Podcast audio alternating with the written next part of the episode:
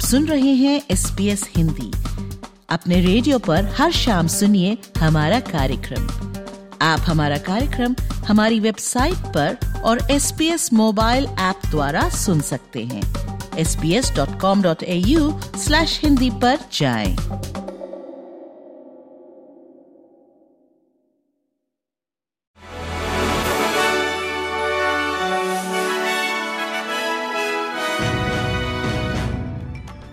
Queensland में भारी बाढ़ के चलते वुजुल वुजुल के निवासियों के लिए भोजन और पानी तक पहुँच सीमित हो गई है।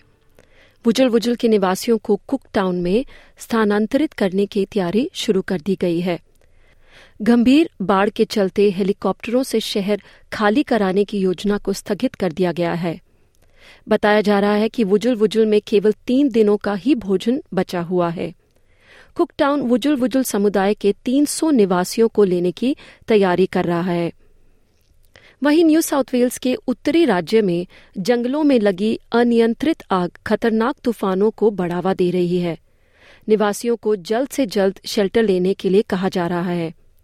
New South Wales Rural Fire Service का कहना है कि आग से शुरू हुई आंधी और तूफ़ान ने आग को खतरनाक और अनियमित रूप में बदल दिया है। चेतावनी दी जा रही है कि तूफ़ान के कारण अंगारे मुख्य लपटों से काफ़ी आगे बढ़ सकते हैं। गाजा में स्थायी युद्ध विराम के हित में फेडरल और स्टेट लेबर एमपीज 200 से अधिक वर्तमान और पूर्व राजनेताओं के साथ शामिल हो गए हैं।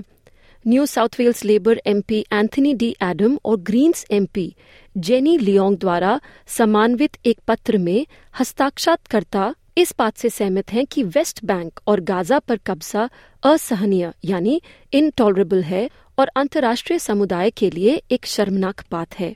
पत्र में हमास द्वारा 7 अक्टूबर के हमले में मारे गए 1200 इजरायलीज और इसराइल द्वारा लगभग बीस हज़ार पैलेस्टीनियंस की हत्या की निंदा की गई है।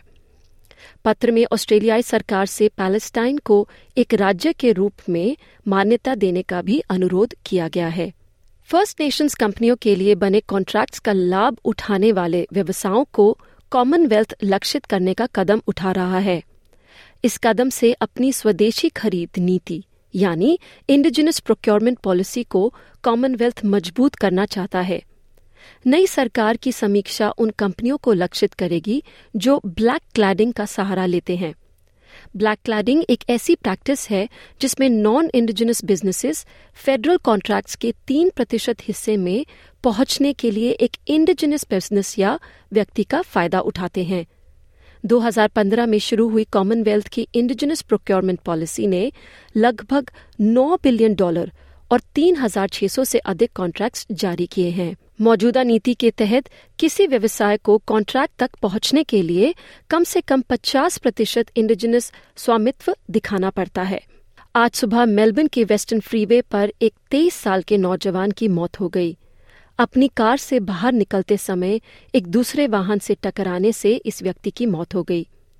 इस घटना में अभी कोई गिरफ्तारी नहीं की गई है और पुलिस ने गवाहों से आगे आने का अनुरोध किया है। विक्टोरिया में सड़क पर मरने वालों की संख्या 2008 के बाद से अभी अपने उच्चतम स्तर पर पहुँच गई है। अब खबर चाइना से। चाइना के गांसू खिंगई क्षेत्र में आए भूकंप से कम से कम 111 लोगों की मौत हो गई है और 230 से अधिक लोग घायल हैं।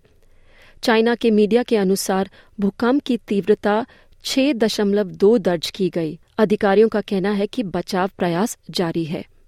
अब खबर भारत से। आज, यानी 19 दिसंबर को होने वाली है इंडियन प्रीमियर लीग 2024 की नीलामी। टी ट्वेंटी क्रिकेट टूर्नामेंट के आगामी सीज़न से पहले 10 फ्रेंचाइजी के लिए अपने दस्तों को तैयार करने और बेहतर बनाने का ये अंतिम मौका होगा। आईपीएल नीलामी में तेरह देशों के कुल 333 खिलाड़ियों पर बोली लगाई जाएगी और इनमें से 214 भारतीय होंगे। ये थी आज की खबरें इति दीवान के साथ।